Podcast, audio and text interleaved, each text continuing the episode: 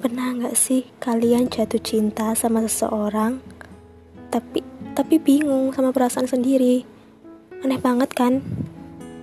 Ya saat kita ditanya sama orang, sama teman kita sendiri misalnya, kamu suka nggak sama orang itu, sama si dia sih, bla bla bla bla. Terus kita jawabnya, enggak tuh, gue nggak suka sama dia, biasa aja.